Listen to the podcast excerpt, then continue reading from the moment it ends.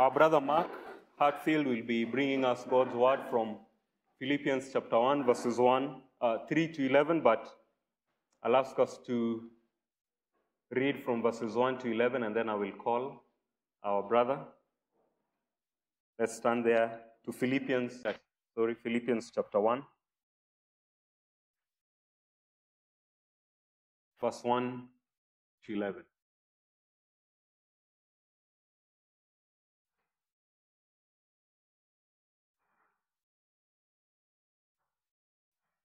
And I read Paul and Timothy, servants of Christ Jesus, to all the saints in Christ Jesus who are, who are at Philippi, with the overseers and the deacons. Grace to you and peace from God our Father and the Lord Jesus Christ. I thank my God in all my remembrance of you, always in every prayer of mine for you all, making my prayer with joy because of your partnership in the gospel from the first day until now. And I am sure of this, that he who began a good work in you will bring it to completion at the day of Jesus Christ. It is right for me to feel this way about you all, because I hold you in my heart. For you are all partakers, partakers with me of grace, both in my imprisonment and in the defense and the confirmation of the gospel. For God is my witness, how I yearn for you, all with affection of Christ Jesus. And it is my prayer that your love may abound more and more with knowledge and all discernment, so that you may approve what is excellent, and so be pure and blameless for the day of Christ, filled with the fruit of righteousness that comes through Jesus Christ, the glory and praise of God. Karibu, brother.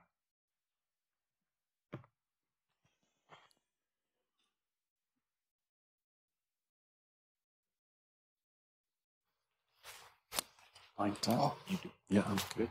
Asante sana. Thank you, Brother Dominic.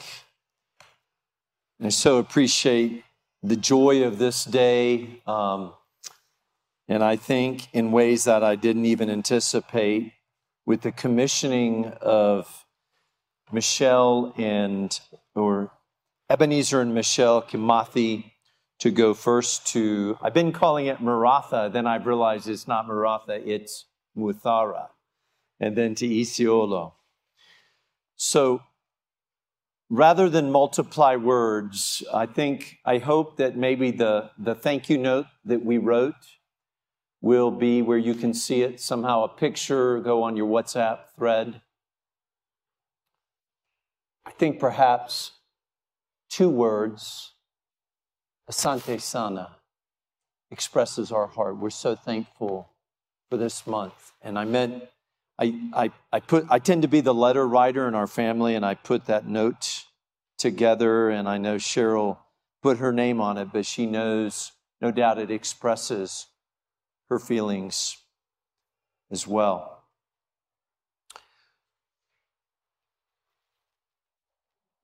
It was a day of infamy, September 11th, 2001. There's always those things that you want to remember and those things that you'd rather forget. We called the 20 employees of Hatfield Builders to our office when we heard the news of the attack on the Twin Towers there in New York City. And our belief was that indeed our world had changed that day. It was not a remembrance with joy. When you come forward a few years to August 29th, 2017, our oldest daughter was giving birth to our first grandchild so that Cheryl, uh, I don't know how you say that. She's not, she's Mama Kristen, but her first grandchild is Caroline. We knew something was wrong when we heard uh, the urgent calls over the loudspeaker there in the waiting area of the hospital. And we didn't know that had our daughter been almost anywhere else in the world away from first class medical care, she would have died. She began to bleed out and hemorrhage seven minutes after her birth. She ended up re- staying four or five days in the ICU, receiving 25 units of blood. It really was not a thankful remembrance of joy. But we find something different in Paul's letter to the church at Philippi, this church that was birthed, as we find it by the historian and physician Luke in Acts 16, this church here that Paul, if I can set the context for us, says, he first says is typical with all these New Testament letters. He identifies the author in verse 1 himself, it, that it's from, if you will, Paul and Timothy, but I think it's particularly expressive of Paul.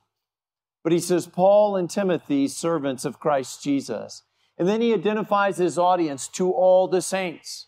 And I want you to notice that he does not say to my saints, but that he says to all the saints, and then this all important phrase in Christ Jesus, who are at Philippi with the overseers and deacons. And then he gives a blessing. So you have an introduction that identifies both the author and the recipients of this letter that we understand later was carried by Epaphroditus, those many miles from where Paul is, not actually languishing in prison, but exhorting the Philippians amazingly to rejoice in the Lord always, he says. And again, I will rejoice.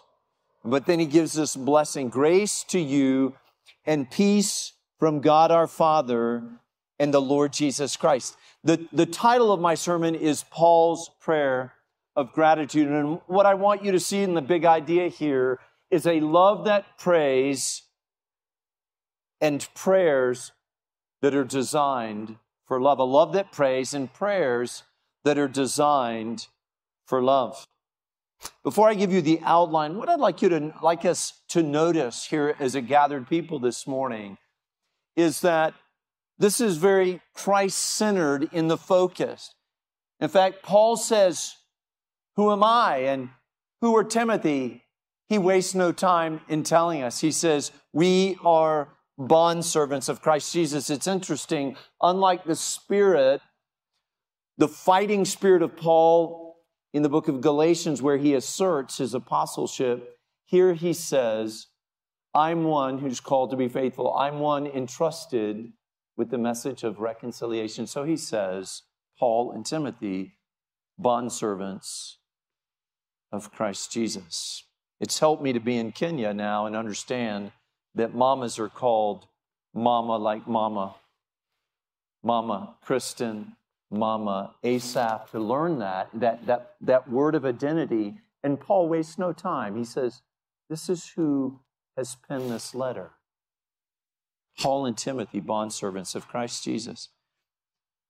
But he's very clear as he writes to all the saints in Christ Jesus that he doesn't say to my saints, but he says to the saints whose defining description, and it's our defining description. Have you thought about this? That if you are a saint, you are a son or daughter of God. You are a saint, just like the Philippians in Christ Jesus. Of course, he doesn't forget, and he adds, like in a little appendix, that it's also to the overseers and deacons, as though to say, I haven't forgotten about, forgotten about you and your labor. And then he gives them a blessing before he gives us this prayer. He, he composes this prayer for the Philippians. He says, Grace to you and peace from God our Father and the Lord Jesus Christ. So he writes as bondservants, he, he writes representatively as bondservants of Christ Jesus. He writes to saints who are in Christ Jesus, and he says this This is my blessing. I pronounce this grace and peace to you from God our Father and the Lord Jesus Christ. And so we come then to the prayer itself. And I want us to see over about five different areas how Paul's care for the Philippians is seen here in these nine verses. And so here's the outline. I think you'll see it. First, we are going to see Paul's grateful remembrance for them. All right, we'll see that, Paul's grateful remembrance for them in verse 3. Secondly, we'll see his joyful prayer making on their behalf in verses 4 and 5. Then we'll see in verses 6 and 7 his confident expectation in his gospel partners, in the Philippians as gospel partners. By the way, I thought as I was meditating a final time on this passage, I thought of Ebenezer and Michelle that this, this was just of the, of the Lord. That for all their days, going back to this commissioning moment of February 6, 2022, as they head to Muthara, that they will be able to of Trinity Baptist Church, you were here as gospel partners from the first day until now. And so there's a sense, I don't know, Ebenezer, I see you guys, you and Michelle back there. I would actually, in applying this passage for a moment, I'd like to make this personal for you all. I encourage you as a couple to read this, to meditate on it, to discuss it, to perhaps to memorize it, and then use it to shape your prayers of gratitude for your brothers and sisters here in Nairobi. And I think that will be helpful to keep your affections in times of difficulty and discouragement, it will help you soldier on for the sake of your shepherd king. Well, there's a third, the fourth thing after grateful remembrance, joyful prayer, confident expectation. There's a heavenly affection expressed in verse 8. And then finally, we'll see that Paul's care for the Philippians is seen in this purposeful prayer that would have made the reformers proud. It's truly sola deo gloria. It's sola deo gloria in that its purpose is to achieve, to point to, to accomplish the glory and praise of God. So, first, let's consider Paul's grateful remembrance for them in verse 3. I think it's very interesting that Paul does not say, I thanked God for you. He doesn't say, I will thank God for you. He writes this in the present tense so that when they're reading it, it's vivid, it's in the moment, it's real. It'd be like saying to someone that you've known for 30 years and you get them on the phone and you say, I thank God for you. I'm thanking God for you. Present tense, right here. And the idea here actually is that the word remembrance could also be translated mention. This is a verbal mention. As I'm praying, and your names and your thoughts, and my heart goes back to Lydia, that seller of purple fabrics by the river, who God, by His grace, opened her heart that she might believe. Maybe it was even the little slave girl who was a source of profit for her owners. And by a word, an authoritative word from the Apostle Paul, that spirit departed from her. We, are not, we're not told of her conversion, but perhaps after Lydia, there was the slave girl. And then even there were these brothers there in the prison, there was Paul and Silas that God used as they were singing songs. He used an earthquake and their fear to draw out of them this most fundamental question in Acts 16:30. Sirs, what must I do to be saved from the jailer? And they said, Believe in the Lord Jesus, and you will be saved, you and your household. And there's a reason that one wrote of Paul and Silas in that prison on the night of the earthquake as they're singing hymns and the church is going through birth pains. God's creating the narrative that later he would write this prayer of thanksgiving because someone has said this. We think in terms of apostolic journey, but sometimes God dares to put his greatest servants in chains. Imagine this. Imagine the difference between a woman with a table or maybe a whole cache of purple fabrics and she's listening to the apostles. In an instant, God opens her heart to believe the good news she's heard. Or maybe this slave girl who is feeling nothing but chattel. She was the property of another, but God, through this authoritative word, saves her. And then the Philippian jailer, the very moment, in contrast to a woman whose heart's been opened by the work, the Spirit's active work, he's ready to take his own life. But in a moment, at just the right time in his despair is intersected and pierced by this great news, this word of promise believe in the Lord Jesus Christ, and you will be saved. This, this is the church. These are the saints. These are the names. I imagine Paul could imagine their faces as he says, I thank my God in every mention of you. Because I mention your name. It's interesting, I think, if you've ever played piano or a musical instrument and you're learning to play in a particular rhythm like 80 beats per minute or 66 beats per minute or 92, that the word here is the root for this word menamic, M-N, that sounds almost like a Kiswahili word. Mnemonic or mnemonic device, the idea of something that's keeping you on pace so that you will remember. It's mentioning beat after beat after beat after beat. And that's this idea. Paul's saying, I remember you in rhythm every time I mention your name with gratitude. And I want to make this personal for a moment. I want to apply right now, and we'll move on to our second point.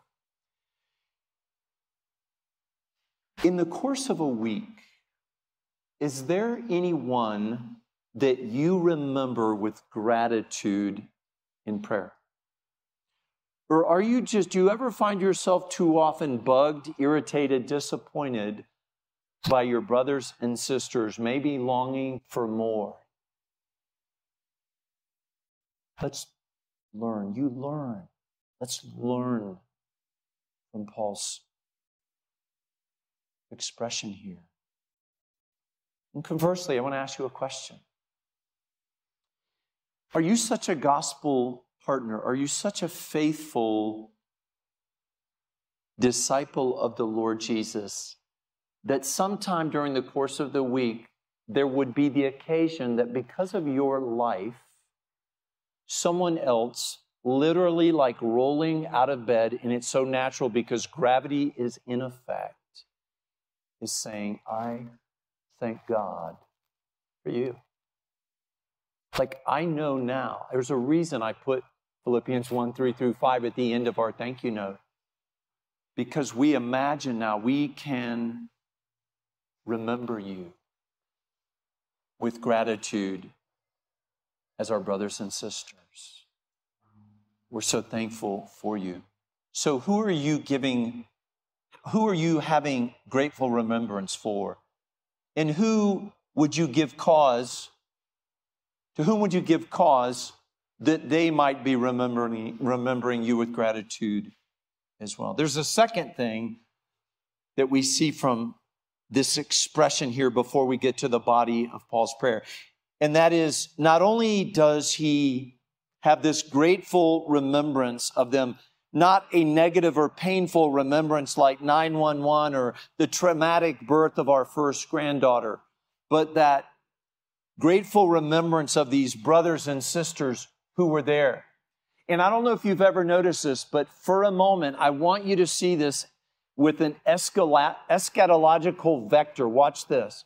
So, just as today is the first day, in a sense, for Ebenezer and Michelle. Their first day, in a sense, could be February 6, 2022. Though it would be appropriate to date that back to when you were being shaped as brothers and sisters and eventually husband and wife as servants of Christ Jesus. You were being prepared and shaped and formed for this day when you'd be commissioned.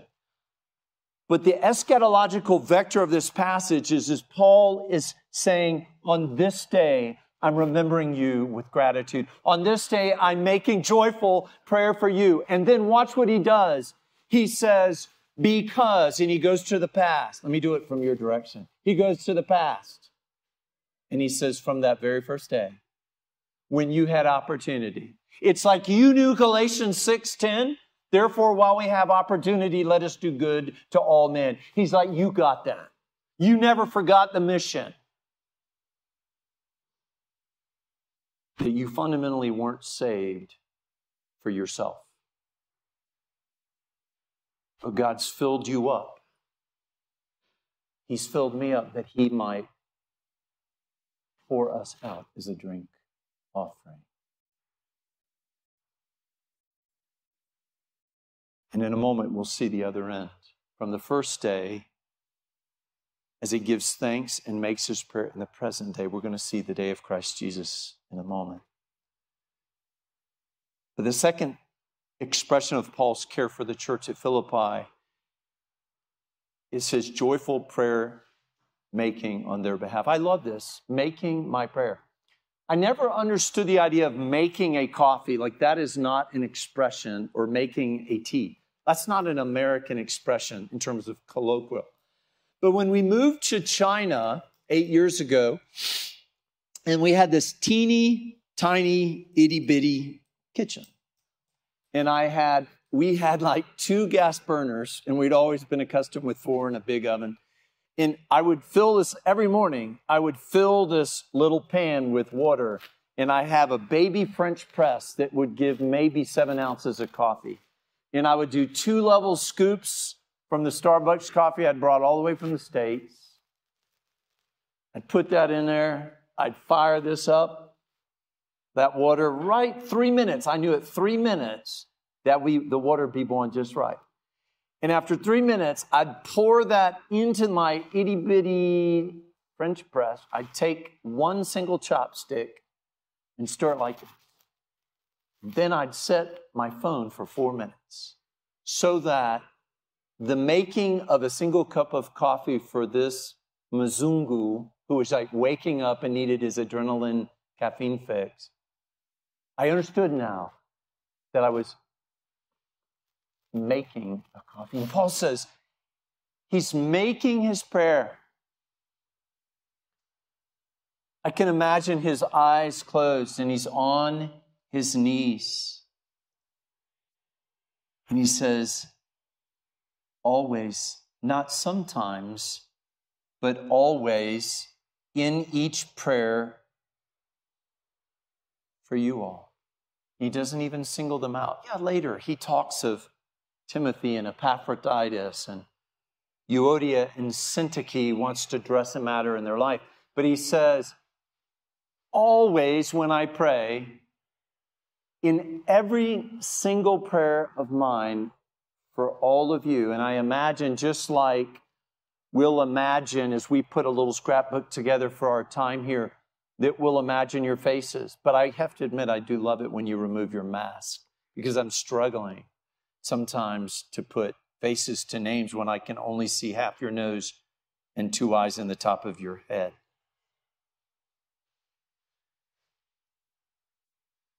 But he says, he's making his prayer for them with joy. And I think it's helpful. John, Pastor John MacArthur calls the book of Philippians an, an epistle of joy. Someone else has said this is like an inspired thank you letter. So, what's happening here is he's Paul, within the context of the letter, is catching him up on how it's going with him in prison. He's sending this rolled up, this manuscript in the hands of Epaphroditus. And he's thanking God for them. And it's amazing. He's in prison and he's saying to them, Rejoice in the Lord always. And again, I say rejoice. And joy just permeates like a single strand through this book as such an important theme. How surprising is that? So he's got this grateful remembrance. He's, he's grateful. And I want to share something from our experience in China that gratitude is not only a state of the heart, but it's something that may be and ought to be expressed with words. The Chinese character for thanks or to give thanks is xie. And Chinese characters have parts of their character that are called radicals, and they tell you what that word, what realm that word is.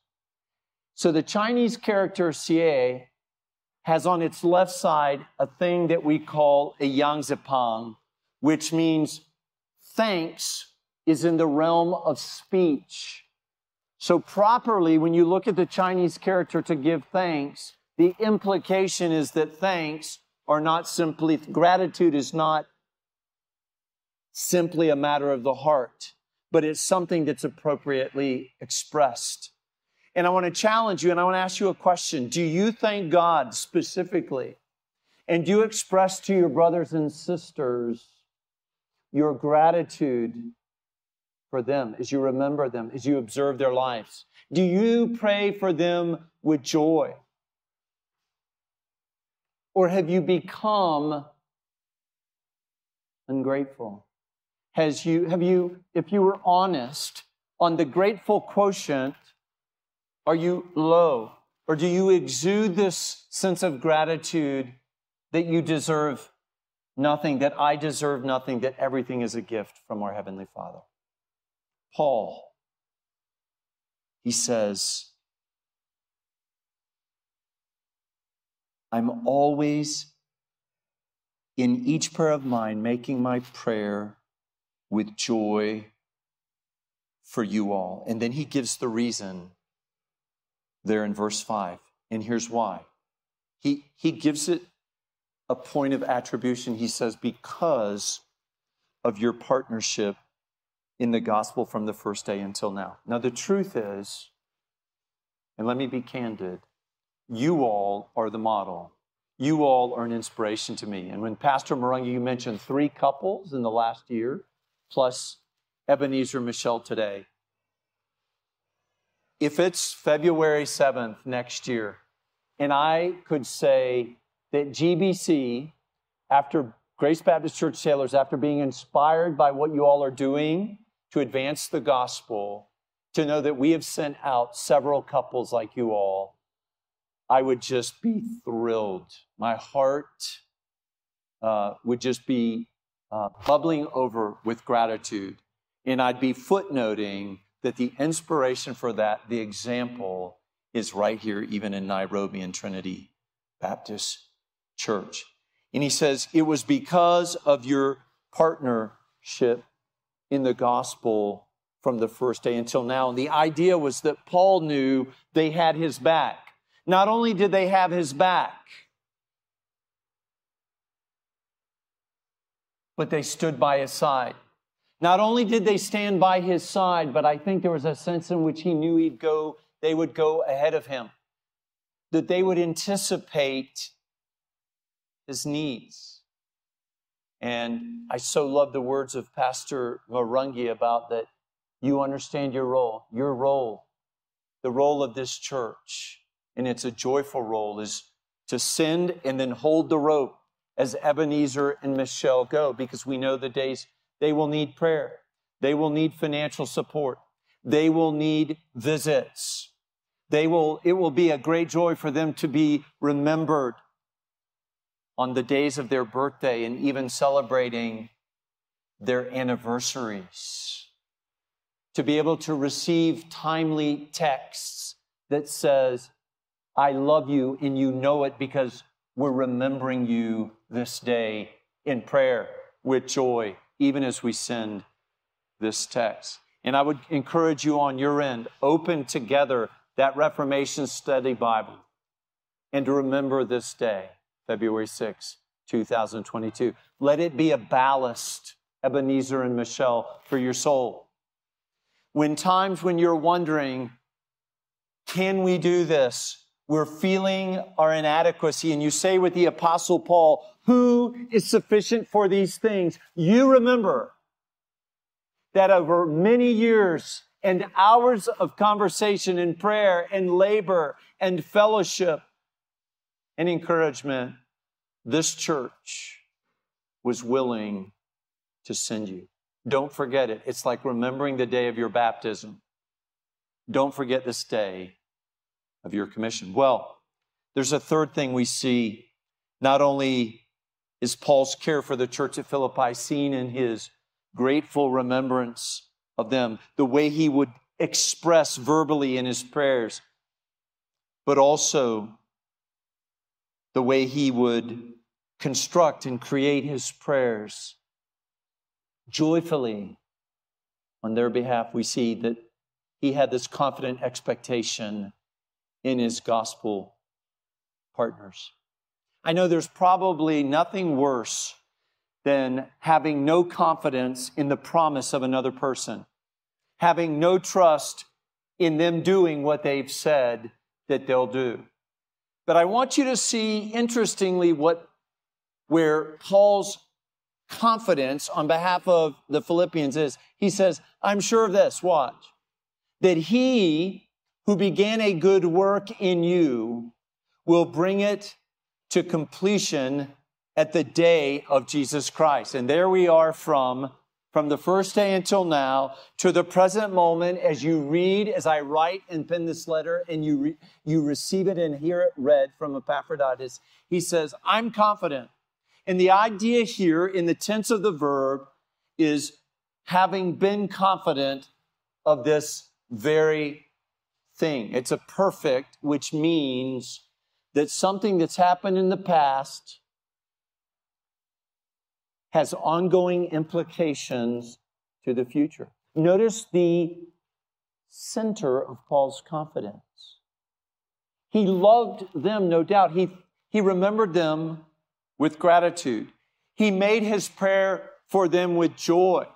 But now, as he speaks of this confidence, it's actually of what God is going to complete. What God began, he'll get to the finish line. God is not with our sanctification. He's not just a great starter, but he's a fantastic finisher. And imagine this. Imagine if within the four walls of Trinity Baptist Church on any given Lord's Day, some of you would go up, you would intentionally go from your square to someone else's square, and you would say to them, I thank God for you. I see God at work in you. I am able, I'm empowered to pray with joy for you. And you know what? I, I am so confident that God is going to complete the work that He first began in you. He'll complete it. It's a certainty, it's a confident expectation. And he explains that he says, It's right for me to feel this way about you because I hold you in my heart. For you are all partakers with me of grace, both in my imprisonment and in the defense and confirmation of the gospel. I want to focus for a moment this expression, I hold you in my heart. And I want to ask you a question. Like, let's let's not play is there anyone in the body that you need to go to as a brother and sister and say, I haven't actively hated you, but I don't think it could be said that I've held you in my heart. You know what I'd do today? I'd just come up and say, I'd confess it and I'd say, brother to brother, sister to sister, older generation to younger, to say, I haven't been a good member of the body of Christ to you. I've lived with less, something less than a heavenly affection for you. I was just fine. If you went that way, I'd go this way. I was just fine to not have to engage you into a conversation because the reality, if I'm honest, is I haven't held you in my heart. You won't believe how the fragrance of heaven would rain down on this body. If any of you have that, that you, you won't believe, you go up and say, Look, I'm so sorry. This wasn't you, this was me. But you apply this, you say, Could I pray this? Could I express this in the same way that Paul has expressed it for the Philippians? And I want you to notice that when he says, You've been there in my imprisonment, in the defense and confirmation of the gospel. He's saying, Look, here it is. Not just when I was imprisoned, but when I was free, defending and confirming the gospel. And even now, though I'm in these bonds in prison, in, in prison, and you see this verse 7 in my imprisonment, verse 13, that my imprisonment. Verse 14, by my imprisonment. Verse 17, in my imprisonment. Here's Paul, conscious of his imprisonment, but in a sense not bound by it, not defined by it. Otherwise, it would not make sense that he could say, Rejoice in the Lord with always. Again, I say rejoice. Or even to say at the end of chapter 4 that it's because he can do all things through Christ who strengthens him, that he's able to keep on trucking, whether he's abasing or he's abounding. But we see there's a fourth thing in Paul's care for the Philippians, and that is that there was that his care is seen by the heavenly affection he expressed to them. So I want you to understand, don't miss these words when he says, For God is my witness. He uses language like this in his final letter when he writes to his protege, his child in the faith, Timothy, in 2 Tim- Timothy chapter 4, verse 1. And he says, Look, I'm going to give you a charge now. I'm speaking to you, I'm not playing. This is a sober charge. In God, heaven itself is witness to this charge. And now he says to the Philippians, of course, in 2 Timothy 4, he says, preach the word in season, out of season. He says, that's what you're to do. But here in this letter, he says, look, and this is stunning. He says, God can testify under oath that the fact that I hold you in my heart is seen in that I yearn for you all with the affection of Christ Jesus. Who do you yearn for? Who do you smile at the thought of their faith, their love, their purpose? I can tell you when we get back to Greenville, we will for you guys. I hope you will for us. You've been so dear. We hold you in our heart. And we will yearn and continue to yearn for you with the affection of Christ Jesus until the day we can see you guys face to face. That's my formal request to be invited back. Do you love in such a way that if you were in prison bonds, if you knew that those who were eaten up with self interest were preaching the gospel not for the purest of motives, not in a way that reflected the unselfishness of a Timothy or an Epaphras or a Phoebe.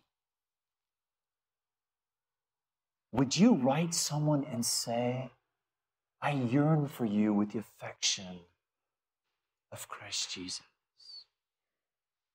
It's a measure of the degree to which our hearts have been transformed by this power of the gospel, that our lives are marked with heavenly affection. You don't simply, you don't just say, I love you. When you express that, it's heartfelt, it's meant, and the other party over time is convinced of it. Have you ever thought of the scope of the affection of Christ Jesus? Do you think the affection of Christ Jesus could be adequately expressed? When the Son, on that night of the agony of his soul, would say to his Father, If it be possible, let this cup pass from me, yet not my will, but yours be done. May God give us, may this church forever be marked. May your reputation go not just throughout Kenya.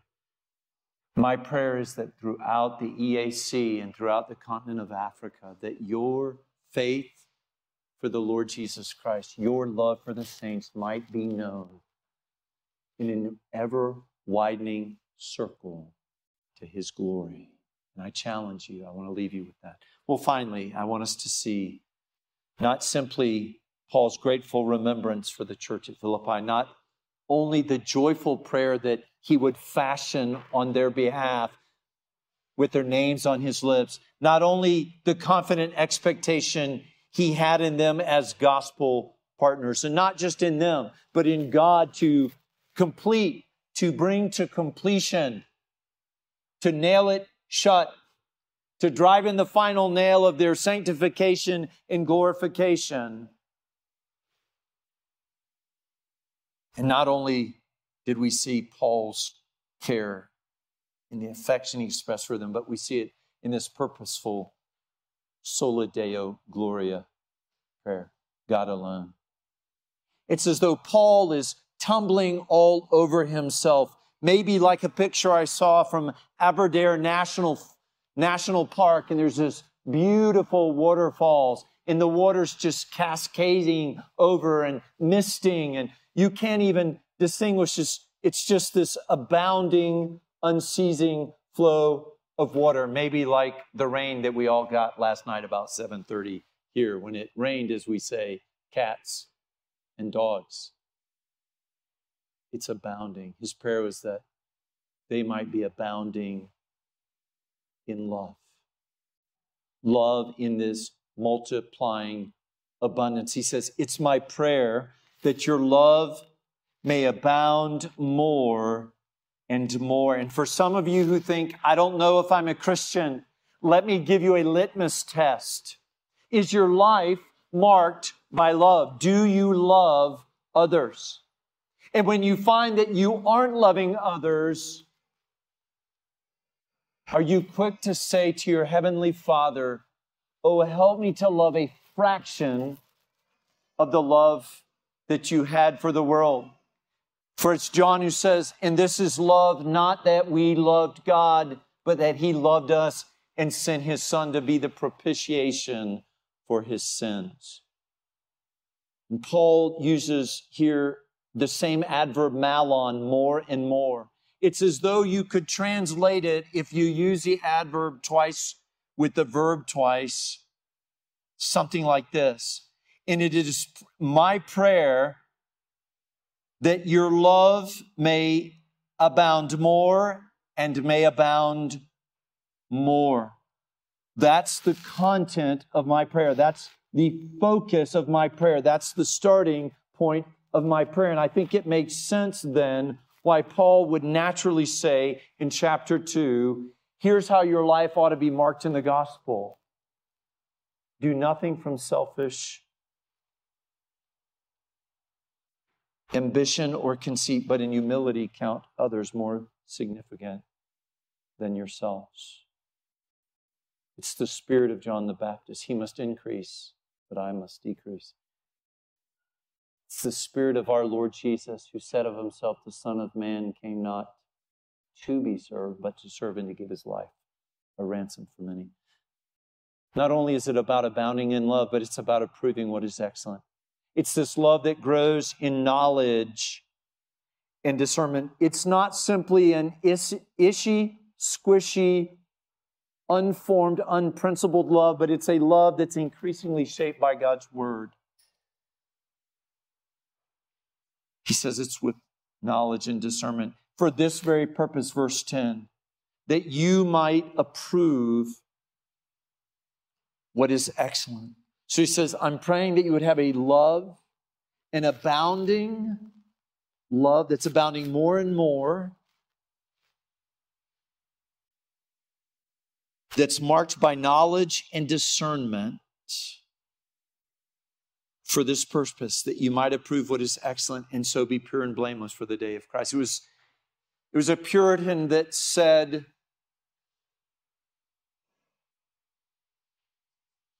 Law is love's eyes, and without it, love is blind. But love is law's heart, and without it, law is dead. Do you love? Do you, do you love in such a way that it's abounding, that it's, it's, it's with knowledge and discernment? Do you think in ways to seek the good of others? And he says, So you may approve what is excellent, and so be pure and blameless for the day of Christ. There's that phrase again for the day of Christ. So Paul's confidence was that the work that God had first begun in the Philippians would be completed at the day of Christ Jesus. And now his prayer for them, his purposeful God in God's glory prayer is focused on this love, this abounding, discerning, knowledgeable love that is essentially approving, it's self attesting that they might be pure and blameless for the day of Christ. There is no holiness without the fruit of love in our lives. Christians, from 1 John, if you're born of God, your life is marked by the aroma of love. Paul says the fruit of the Spirit love, joy, peace, patience, kindness, goodness, faithfulness, gentleness, self control. Is that amazing? The first of the aggregate fruit of the indwelling Spirit of God is love. That you might consider others more important than yourselves, that you might, having been filled with this fruit of righteousness that comes through Jesus Christ. Unless we think that we can have a love in isolation, he speaks of this love yielding the very fragrant fruit of righteousness that has only one source, and that's through Jesus Christ. And then finally, as we think about this purposeful Deo Gloria prayer, there's a last element, and that's the all time goal of truly gospel rich prayers. It's the glory and praise of God. He says at the end of this prayer, to the glory and praise of God. The very end of Paul's prayer, the very end of his grateful remembrance, the very end of his joyful prayer making on their behalf, the very end of his confident expectation that God would finish what he began in them, the very end and outcome of this heavenly expression, this heavenly affection that he felt for them was a prayer that so long as God was glorified, he would be satisfied. What do you long for? Could it be said of you that you don't care? That your name is prominent? That your reputation is perfectly preserved intact? That everything is ready, everyone is ready to throw all types of praise and compliments upon you, can you say, So long as glory and praise are given to our great God and Savior Jesus Christ, I'm a satisfied and content follower of King Jesus. May He help us to have that spirit till He returns to the praise of His name. Thank you so much.